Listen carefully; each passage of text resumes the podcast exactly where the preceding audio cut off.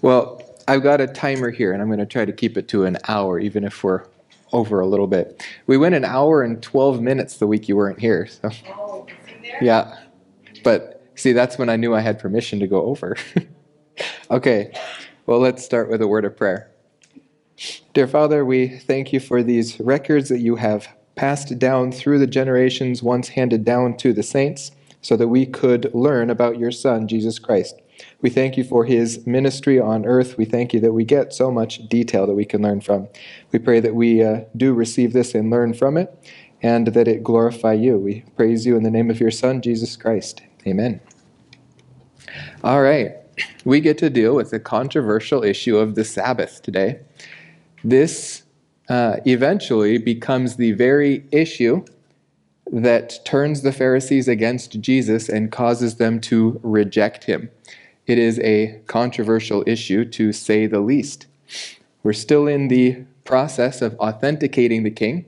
We are going to see him still continuing in his uh, using his miracles to authenticate his message. He is going to send out his 12 apostles to authenticate his message with their miracles that he gives them power to do. Uh, but first, we're going to see what came of the second, uh, the second stage in the investigation of the Sanhedrin of Jesus Christ. The second stage began in our last message, where they began to interrogate him. They are no longer observing silently, they are now openly asking him questions, trying to trip him up, to contradict him, to have him answer for the things that are not lining up with their theology. Their theology can broadly be described as the tradition of the elders. It is not necessarily biblical theology, it is rabbinic theology. And this is the main point of dissension between Jesus and the Pharisees. The first issue then we see in the text is the issue of fasting. This happens immediately after the conversation where uh, which Christ had with the Pharisees, where they began to interrogate him and say, You are eating with publicans and sinners. Uh, shouldn't you, the king, be eating rather with Pharisees and noble people of Israel? He says, It's not the righteous who need a doctor, it is the sick. Then he tells them to go learn what their own law says about mercy and kindness. Here, then, the disciples of John come up to him. Perhaps he is even still at Matthew Levi's house having a celebration about Matthew's conversion. These disciples of John come up to him and say, uh, The disciples of John often fast and offer prayers, and the disciples of the Pharisees also do the same, but yours eat and drink. In other words, we, those who are faithful, are doing the same things as those Pharisees are doing, and yet you are not. What is up with that? Naturally, these disciples of John probably don't want to be in the camp of the Pharisees. They are probably not trying to trip up Jesus here, but rather asking, What is the difference between your disciples and us? Why are you celebrating while we are mourning? This is an opportunity then for Jesus to share with them the message of the kingdom. And he tells them, You cannot make the attendants of the bridegroom fast while the bridegroom is with them, can you?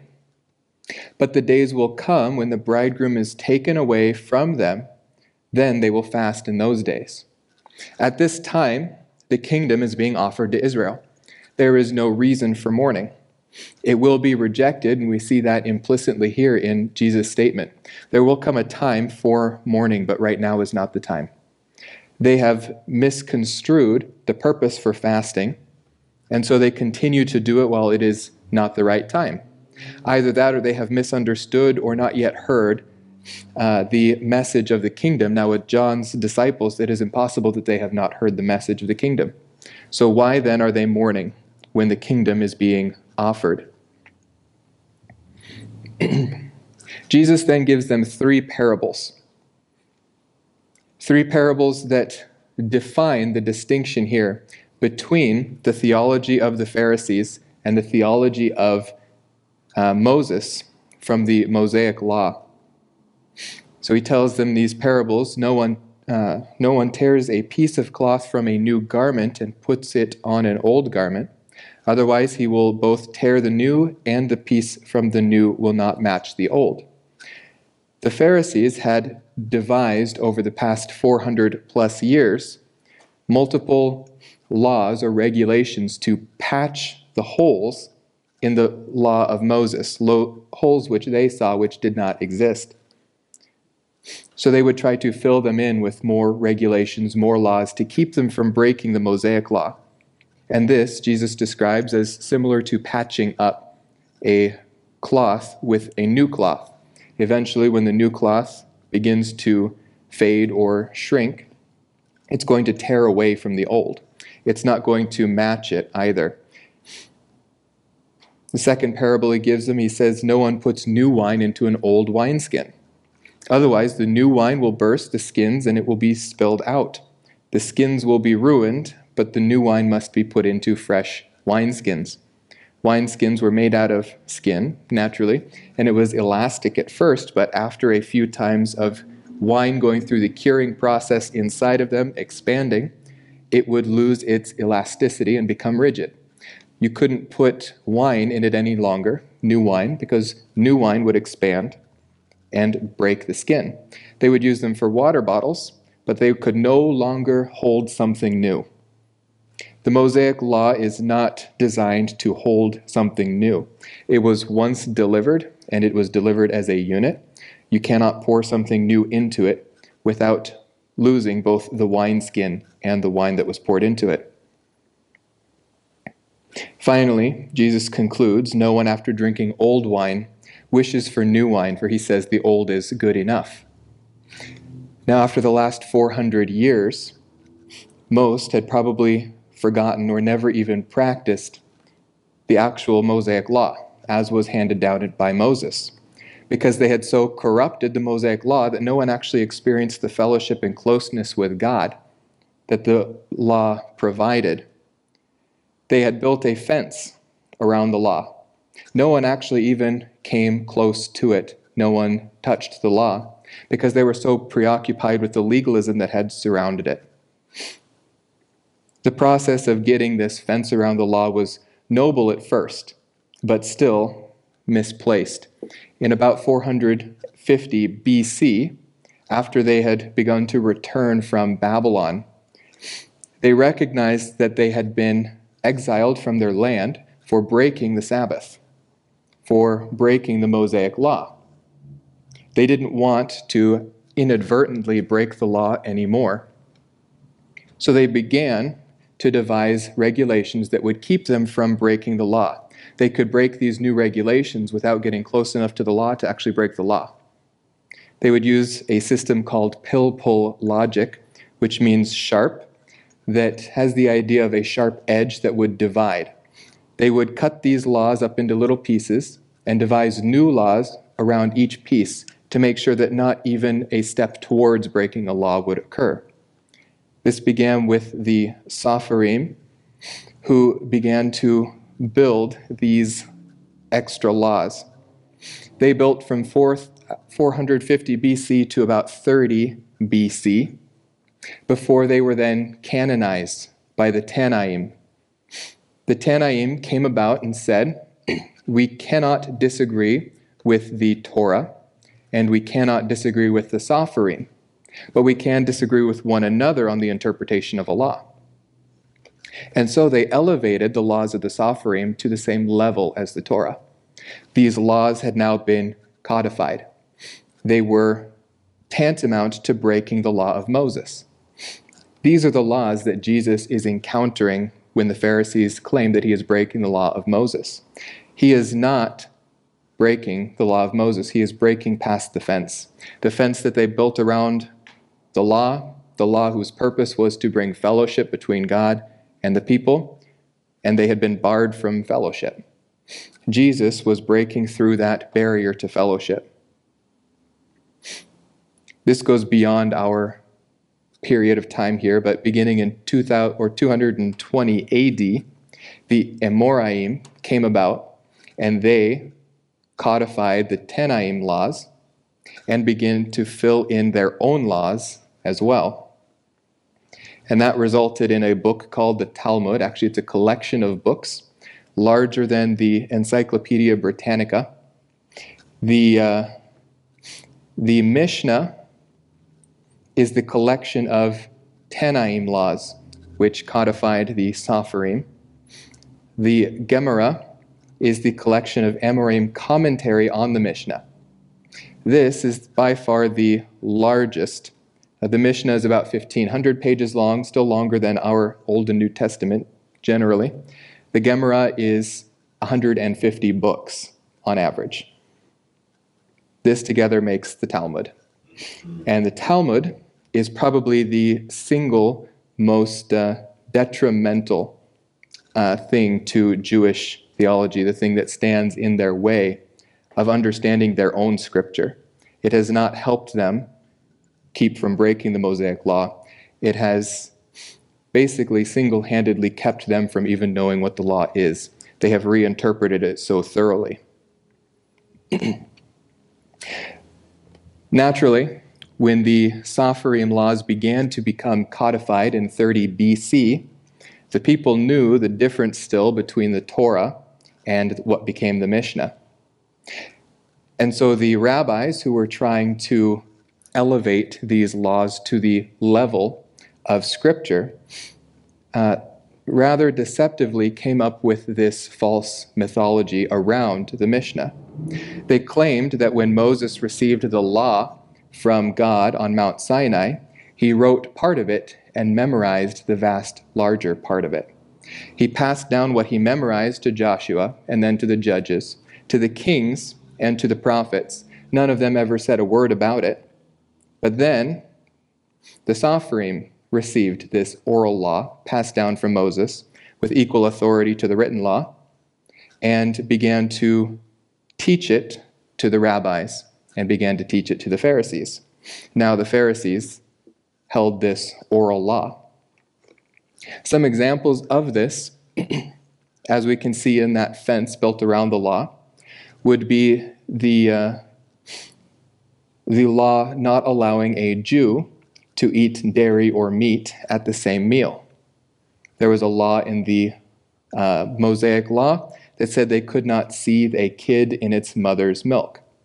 This was to keep them from practicing the Canaanite ritual sacrifice to Baal, in which they would boil a kid goat in its mother's milk.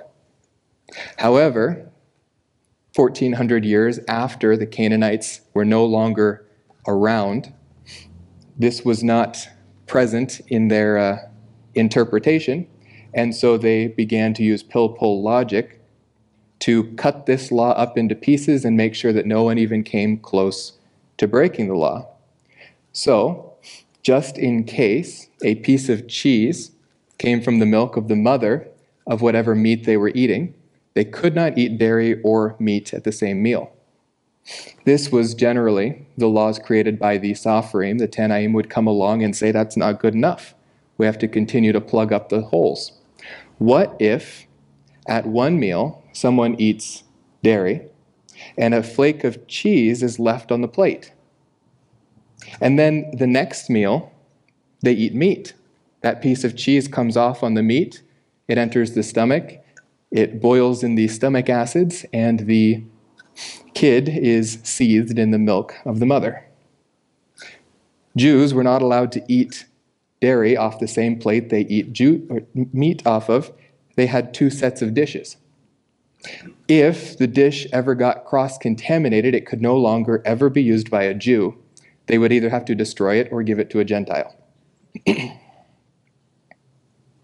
this is what Jesus was up against.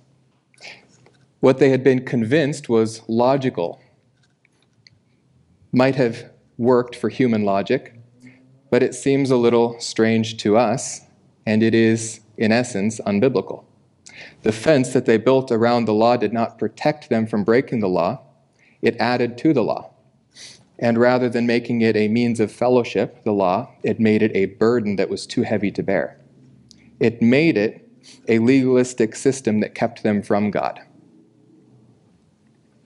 Worst, perhaps, were the Sabbath regulations.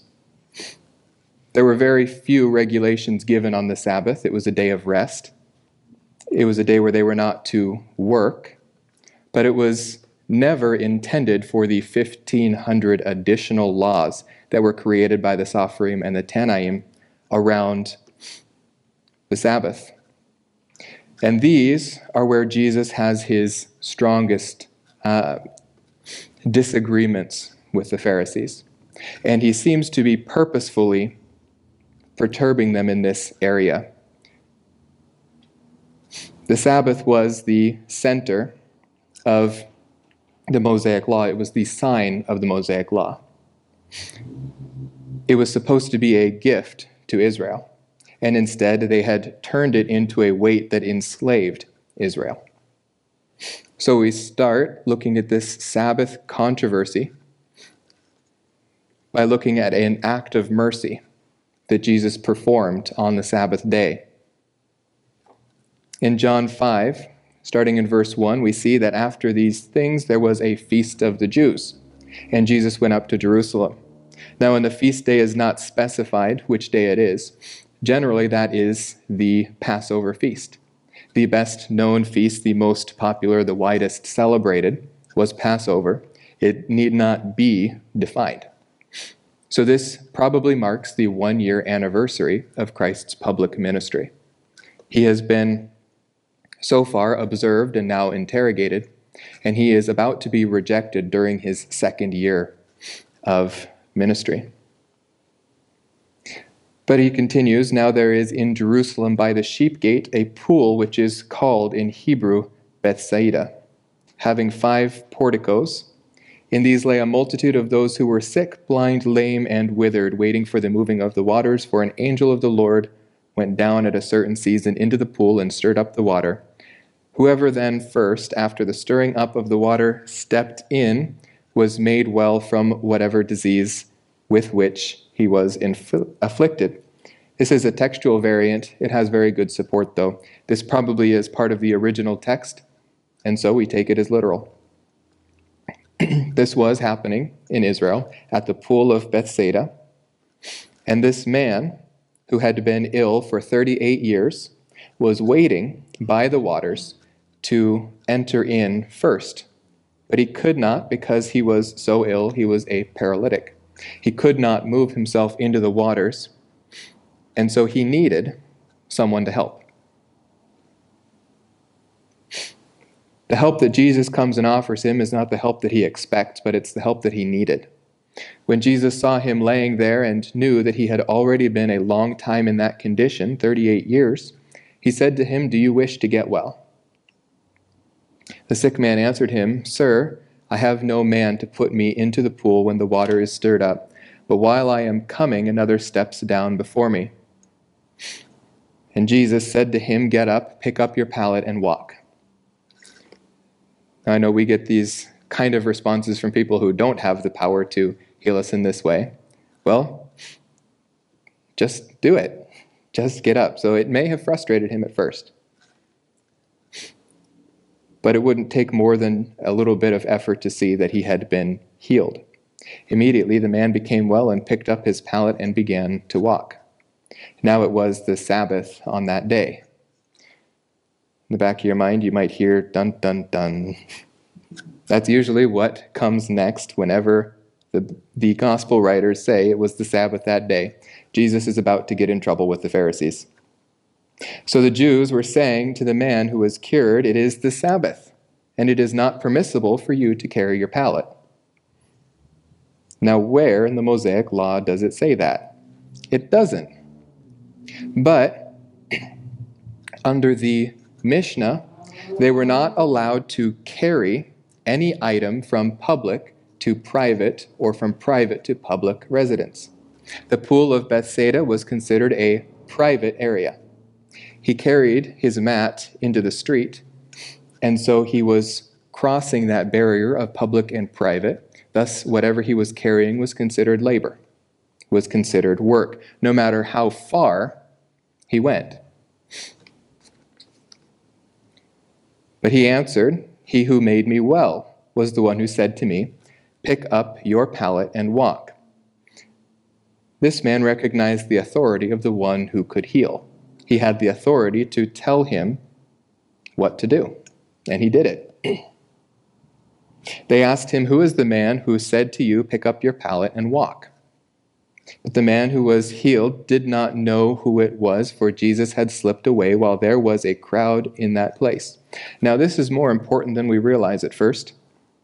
This man had no idea who healed him. Jesus was not healing on the basis of faith at this point. He was healing for the purpose of showing them who he was. You cannot have faith in someone you don't know. Had Jesus said, I am Jesus, this man might have responded, Who? Jesus, for his first year and a little more of his ministry, used miracles to demonstrate his authority, to authenticate his message, to show that he actually had the power to bring about the kingdom he was offering. And so this man, who did not even know who he was, came to know who he was by his power. the man healed this man who could not have yet had faith in him. So he was healed physically, but Jesus doesn't leave him in his physical healing. He comes back and heals him spiritually as well, when the man is ready. Afterward, Jesus found him in the temple and said to him, Behold, you have become well. Do not sin anymore so that nothing worse happens to you. This is a message of continuing in fellowship. Continue to grow in that which has been given to you. We can assume now that this man has faith. He has met Jesus again. Now he has the opportunity to know who Jesus is. The man went away and told the Jews that it was Jesus who had made him well. There is probably nothing sinister in this. He went and told them the information they had sought. He was probably excited that he had met the man who healed him. But the Pharisees had other ideas in mind. For this reason, the Jews were persecuting Jesus. He was breaking their Sabbath laws. He was not breaking the Mosaic law again, he was breaking their Sabbath laws. They began to persecute him because he was doing these things on the Sabbath.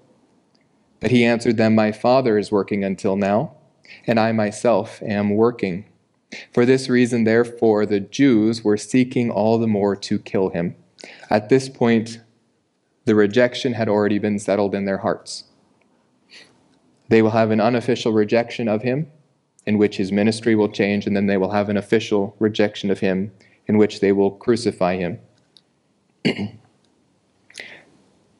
they were seeking to kill him because he not only was breaking the Sabbath, but also was calling God his own Father, making himself equal with God.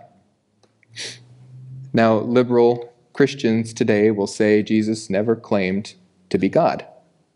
Well, obviously, in this verse, we see that the Jews understood that his claims were a claim to deity. He was claiming equality with God because the firstborn son of a father in Jewish culture meant that he was equal with that father. To be the inheritor is to have the same identity. His claims that Jesus was his father and not the collective father of Israel, but he would use the personal my father. This was a claim to deity. Therefore, Jesus answered and was saying to them, Truly, truly, I say to you, the Son can do nothing of himself unless it is something he sees the Father doing. For whatever the Father does, these things the Son also does in like manner. He is giving here a defense. How can he call himself the Son of God? Well, number one, he does the works of the Father. For the Father loves the Son, shows him all the things that he himself is doing, and the Father will show him greater works than these, so that you will marvel. For just as the Father raises the dead and gives them life, even so the Son also gives life to whom he wishes. These are works that show that he is who he says he is. Additionally, he not only does the works of the Father, but he has the authority of the Father. It says here, For not even the Father judges anyone, but he has given all judgment to the Son. Now the Jews knew from the Old Testament that God alone and no man had the authority to judge heaven and earth, so that all will honor the Son even as they honor the Father.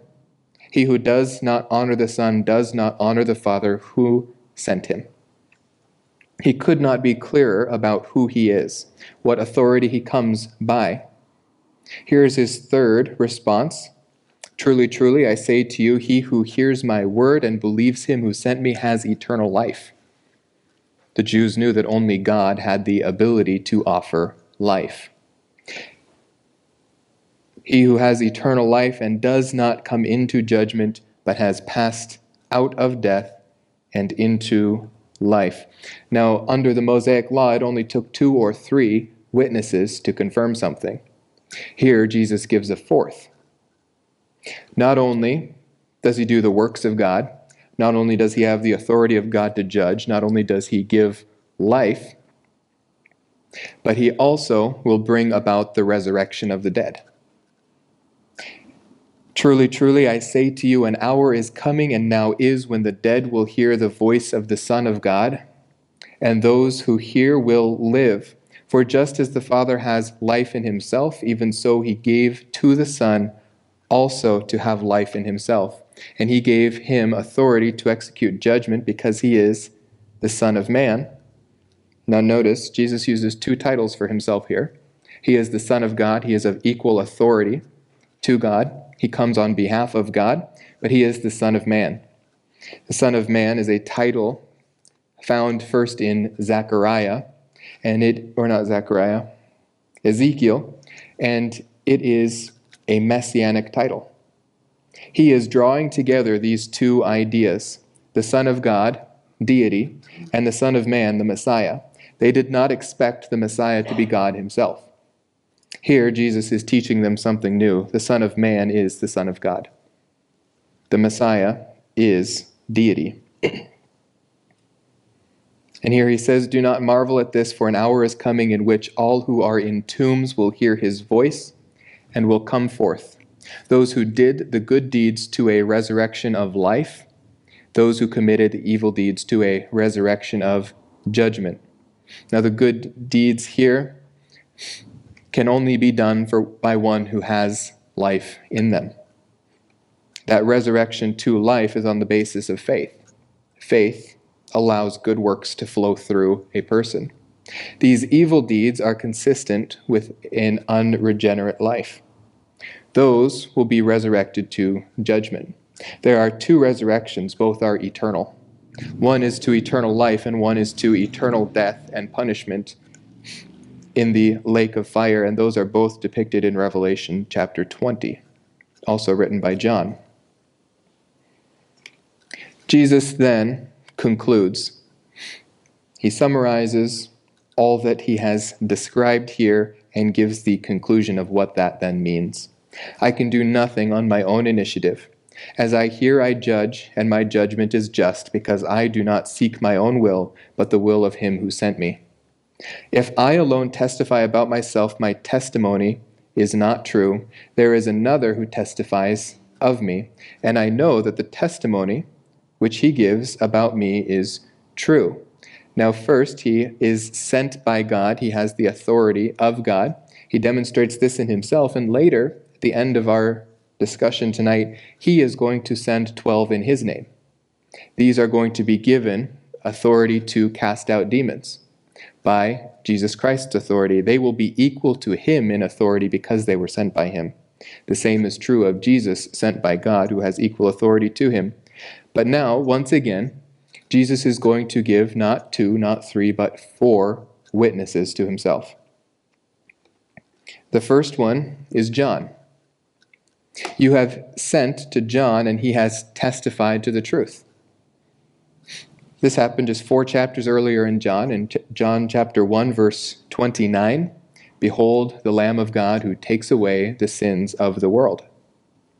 But the testimony which I receive is not from man, but I say these things so that you may be saved.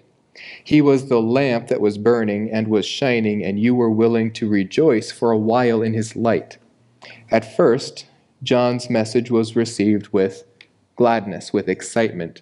Never so by the Pharisees, though. The people of Israel will have the choice coming up here pretty soon. Will they follow Jesus or will they follow the Pharisees? Will they receive the message of Jesus or will they receive the message of the Pharisees? Here is the second witness to Jesus. The testimony which I have is greater than the testimony of John. For the works which the Father has given me to accomplish, the very works that I do, testify about me, and that the Father has sent me. We saw this as well when Jesus was speaking to the Pharisees at his very first uh, day of being investigated by the Pharisees. He said, Which is easier for me to say your sins are forgiven, or for me to tell this man, stand up and walk? It is much easier for John to claim that Jesus is the Son of God. It is altogether another thing for Jesus to do the works of God. So his second testimony to himself is his own works, his own abilities as the sent one of God.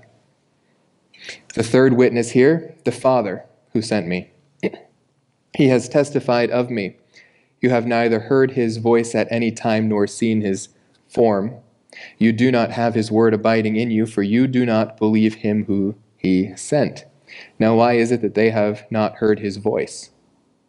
Well, the Pharisees were not present at the baptism of John.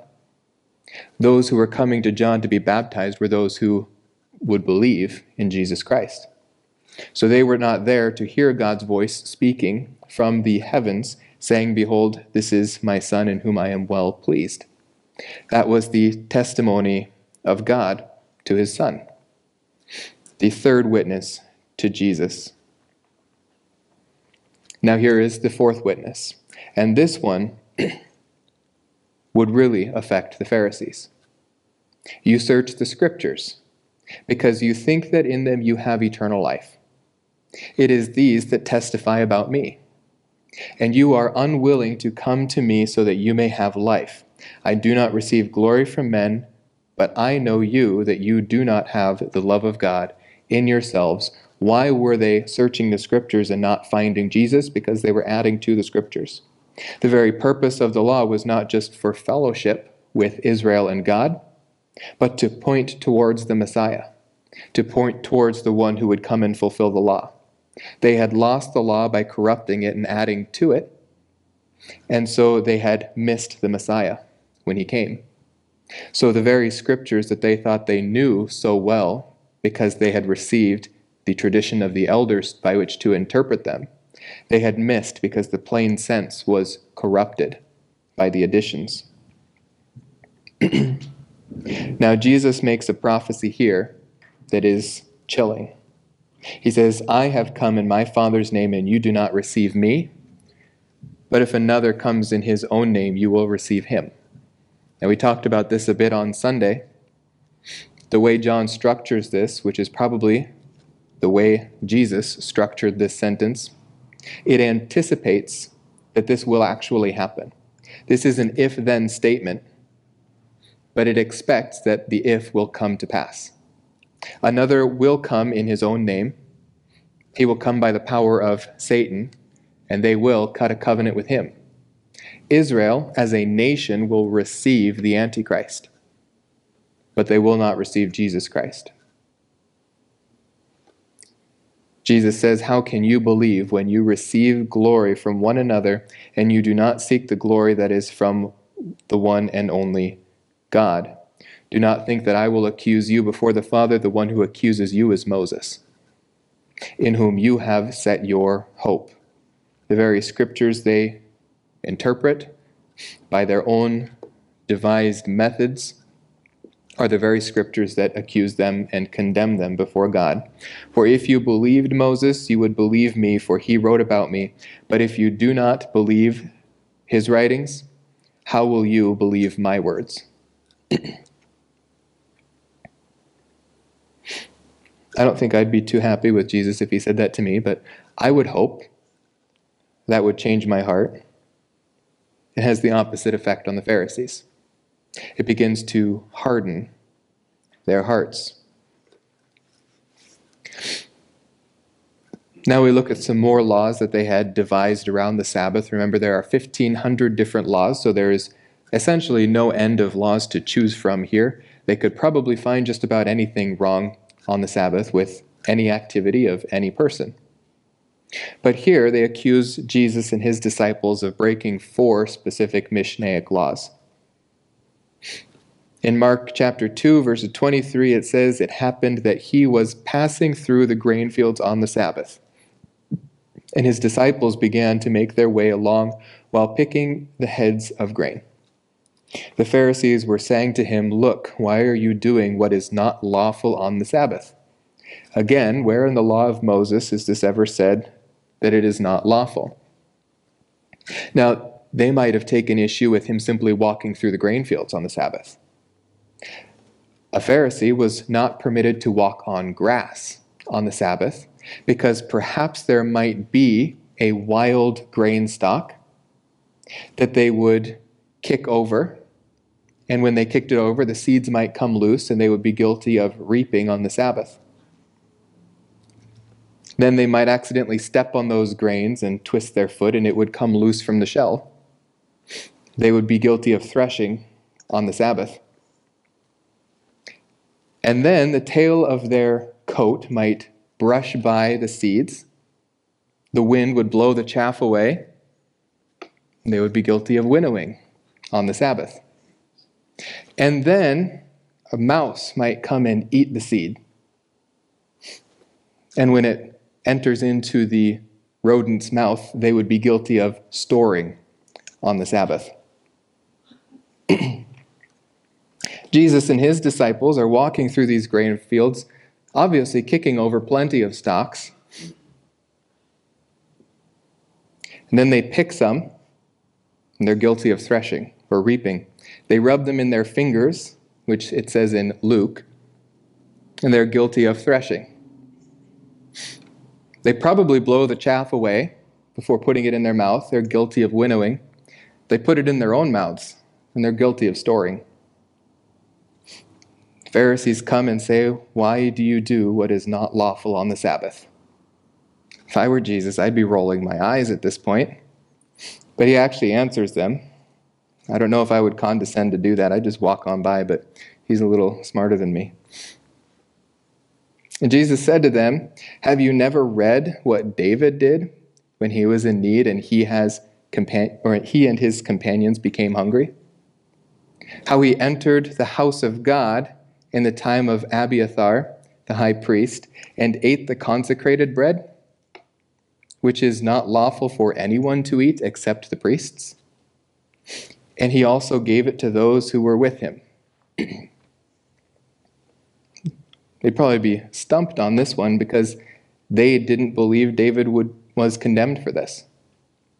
They did not condemn David, but they were condemning Jesus.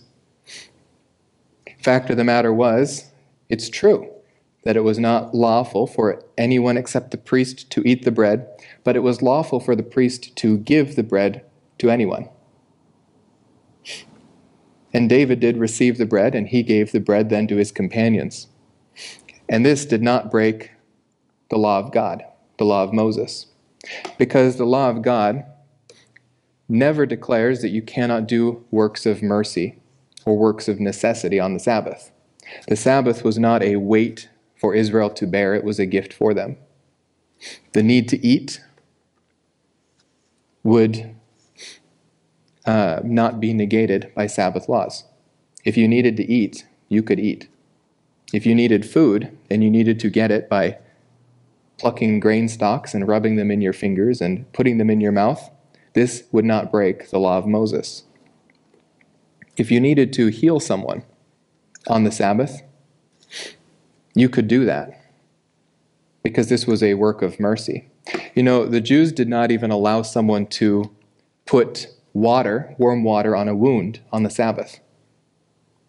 If you got cut, you had to wait until the next day to begin treating your wound. This is how bad the Sabbath laws got. Obviously, they had divorced themselves completely from the spirit of the law. Jesus responds then The Sabbath was made for man, and not man for the Sabbath. The Jews blatantly disagree. They say that Israel was made to glorify the Sabbath. They push the Sabbath all the way back to the seventh day of creation and say that that was the Sabbath. God created man the day before for the Sabbath, just like he created the earth and the creatures before man for the man. What came before it was intended for that which came later. And so the Sabbath, not man, was king of creation. Actually, they even called her the Queen of God. They personified the Sabbath and, in essence, deified her. but in fact, Jesus interprets the law of Moses and says, Man was not made for the Sabbath, but the Sabbath for man. It was a gift, God's rest. And there was, in essence, no rest for the Jews of the first century on the Sabbath. There was only worry and fear. Now we come to the last in this succession of Sabbath controversies. This happens on a different Sabbath. Happens in all of the synoptic gospels. I chose the passage here in Luke. It says, On another Sabbath, he entered the synagogue and was teaching. And there was a man there whose right hand was withered. The scribes and the Pharisees were watching him closely. The difference in the scene here leads one to believe that the Pharisees may have planted this man in the crowd. They were watching him closely to see if he healed on the Sabbath, so that they might find reason to accuse him. They are trying to set him up. Unfortunately for them, he is a step ahead of them. Likewise, he is a bit smarter than them. He knew what they were thinking he said to the man with the withered hand, Get up and come forward. He got up and came forward, and Jesus said to them, I ask you, is it lawful to do good or to do harm on the Sabbath? To save a life or to destroy it? now, works that would save a life were permitted on the Sabbath, but a life must be in danger for them to act. The man who had been sick for 38 years obviously he was not at the point of death. He had been long in his disease. The same with Peter's mom, whose disease was chronic. There was no need for that Sabbath to heal. He could have waited for Sunday. But he didn't. He healed in an act of mercy because it is better to do good than to do harm on the Sabbath. oh, lost a verse in here. He tells the Pharisees that they would collect the um, a fallen sheep from a pit. Why would they not then help a man who was hurt on the Sabbath? He says, How much more valuable then is a man than a sheep? So then it is lawful to do good on the Sabbath. Why would you help a creature that is not as valuable as a man, but you would not help a man?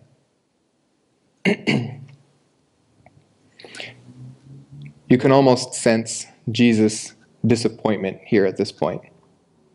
He's looking around at them with anger and he is grieved at their hardness of heart. He asks them a question with which they respond in silence. They have no answer to him because the answer would contradict themselves. They remain silent. They rather would be wrong than to agree with him. So he said to the man, Now, stretch out your hand. He stretched it out, and his hand was restored. Again, not on the basis of faith. This man was even part of a scheme to entrap Jesus, but he was showing his own authority his authority to heal, his authority over the Sabbath, his authority to interpret the law. And he was drawing out the difference between the law of Moses and the tradition of the elders which had been deceiving Israel for so long. These Pharisees responded with anger. They themselves were filled with rage. The idea here is they were so enraged that logic began to escape them. They were no longer in control of their thoughts, they were controlled by their thoughts.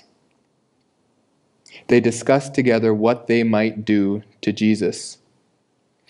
Pharisees went out and conspired against him as to how they might destroy him. Now, this is interesting because conspiring is not permitted on the Sabbath under Mishnaic law. Under the law of Moses, it's not permitted at all. But under Mishnaic law, it was not allowed on the Sabbath. We'll see that again when we get to the trial of Jesus Christ in a few months. Jesus withdrew to the sea with his disciples. Oh, I missed another slide.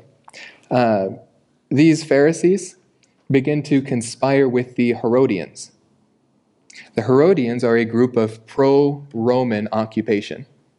They side with the Herodian dynasty because they have benefits from the Herodian dynasty. Similar to the publicans or the tax collectors working with Rome. The Pharisees here are going against their own ideals. The uh, radical Pharisees were called zealots, and they even engaged in assassinations of those who sided with Rome. These are two opposite ends of the political spectrum in Israel, two opposite ends of the theological spectrum, and they are joining hands around a common enemy, Jesus Christ in efforts to destroy him. Jesus withdraws to the sea with his disciples, and a great multitude from Galilee follow him, and also from Judea and Jerusalem. We're not surprised by that. But here they also come from Idumea. Now, Herod was from Idumea. In fact, he was a royal line from Idumea. Idumea is the New Testament name for the Old Testament Edom. This is not Israel. This is south of Judah, beyond the Jordan, in the vicinity of Tyre and Sidon, north of Galilee. A great number of people heard of all that he was doing and came to him. Within the year, his first year of ministry now, he has an international audience. People are coming from all around the Middle East to come see this man who is healing and casting out demons. He told his disciples that a boat should stand ready for him because of the crowd so that they would not crowd him, for he healed many, and the result and the result that all those who had afflictions pressed around him in order to touch him. Whenever the unclean spirits saw him, they would fall down before him and shout, You are the Son of God. He earnestly warned them not to tell anyone who he was. This was to fulfill what was spoken through Isaiah the prophet Behold, the servant whom I have chosen, my beloved in whom my soul is well pleased. I will put my spirit upon him, and he shall proclaim justice to the Gentiles who have now joined this crowd. He will not quarrel nor cry out nor will anyone hear his voice in the streets. A battered reed he will not break off, and a smoldering wick he will not put out, until he leads justice to victory, and in his name the Gentiles will hope. Matthew has connected this prophecy of Isaiah, Isaiah 42, verses 1 through 4, and said that it is literally fulfilled here by the Messiah, by Jesus Christ.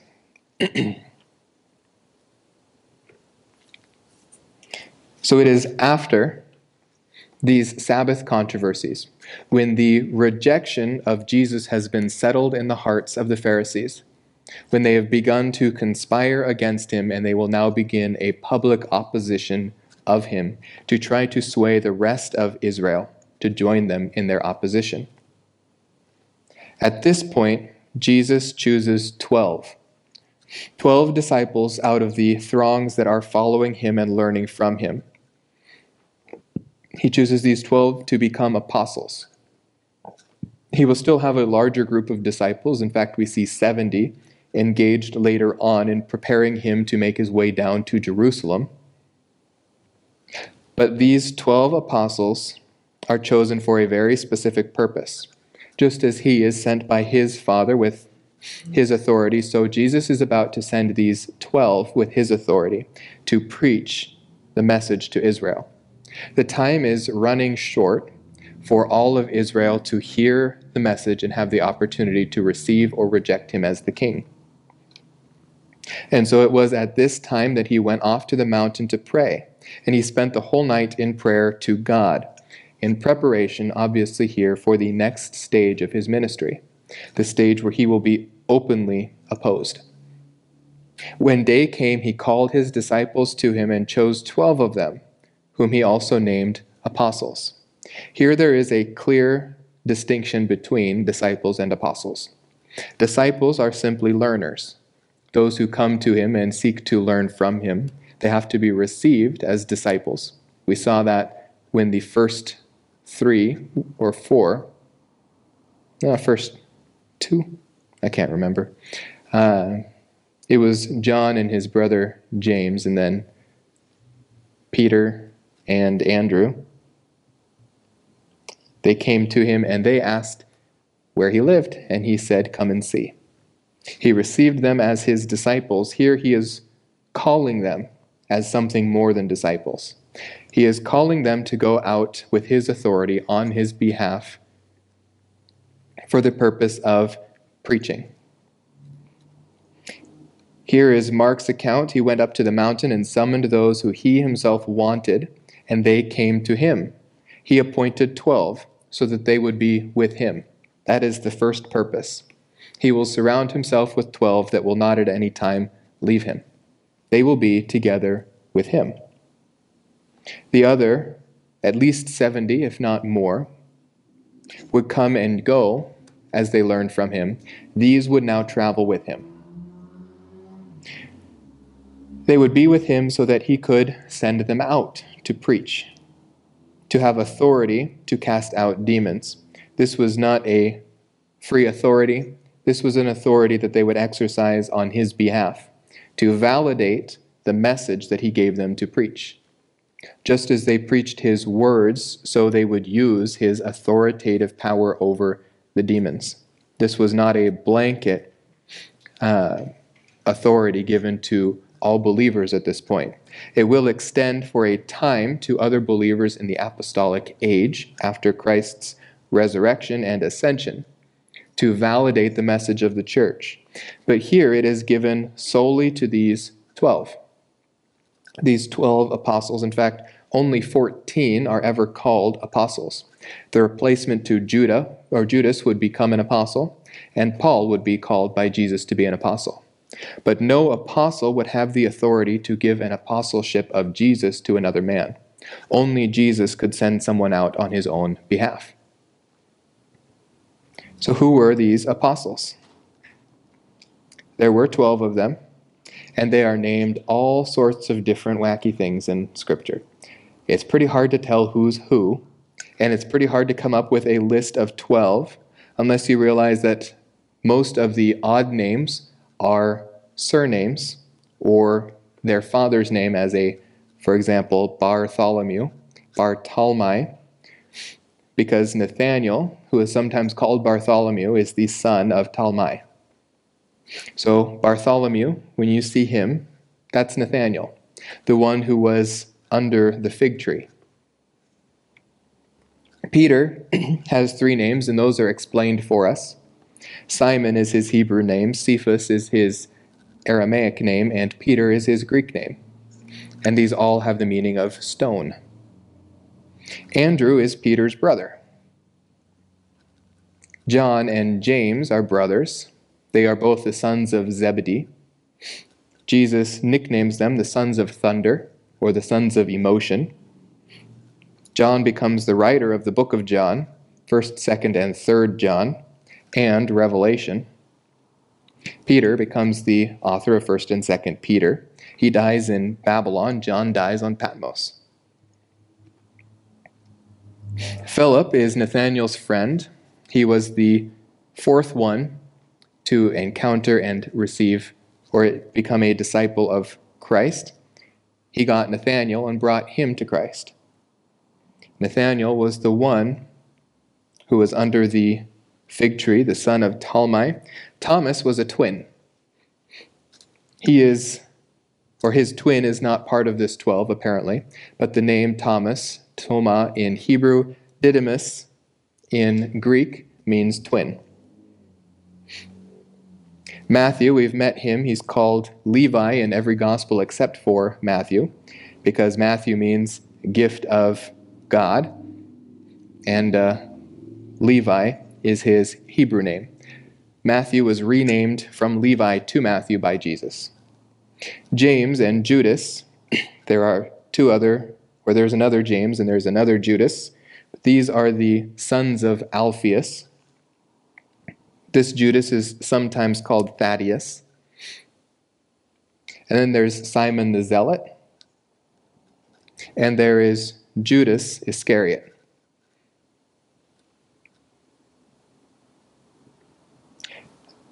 There are a few observations that can be made about these. Peter and Andrew were brothers, John and James were brothers, and James and Alphaeus, the son, or James and Judas, the sons of Alphaeus, were brothers. So there's three sets of brothers. Half of these disciples were brothers with one or another. we also have people from two sides of the political spectrum. We have, on one hand, the Pharisees and the Herodians conspiring against Jesus. But here we have Matthew, a publican, in fellowship together with Jesus and with Simon the Zealot, who, in any other social circumstance, Matthew would be a target of Simon's assassinations. So, where one comes together for evil, Jesus brings together for good. And this we will see continually as we go through his ministry with his disciples, especially as he begins to train them for what comes after his rejection. Now, I have one more observation for you, but it's not in the PowerPoint, it's in your handout. And if you take a look at that, you see three different color codes. Four different times, these 12 apostles are listed out, one name after another there are only three that are consistently listed in the same order Simon Peter, Philip, and James, the son of Alphaeus. The rest seem to be loosely categorized under these three. It was probable then that there were three different groups within these uh, disciples. Simon Peter was the head of one group, Philip the head of another group, and James, the son of Alphaeus, head of another group. Those which are under them would not be lesser disciples, but simply they are responsible for the disciples under them. Now, this makes even more sense when we look at who is in Simon Peter's group. This was Jesus' inner circle of fellowship. Simon, or Peter, James, and John, together with Andrew's, or Peter's brother Andrew here. There's not much theologically here to uh, extrapolate, but simply we can observe that there was order and organization in these 12 apostles. All right. And that's it. Next week, the. Uh, uh, what are we doing next week? We are completing Messiah's authority, his authority to interpret the law and we are reading Matthew 5 through 8. I know I didn't finish writing that on this slide. Matthew 5 through 8 is the Sermon on the Mount, Kingdom Righteousness. Uh, so in your student manual, that is lessons 55 through 57. And I will see y'all next week.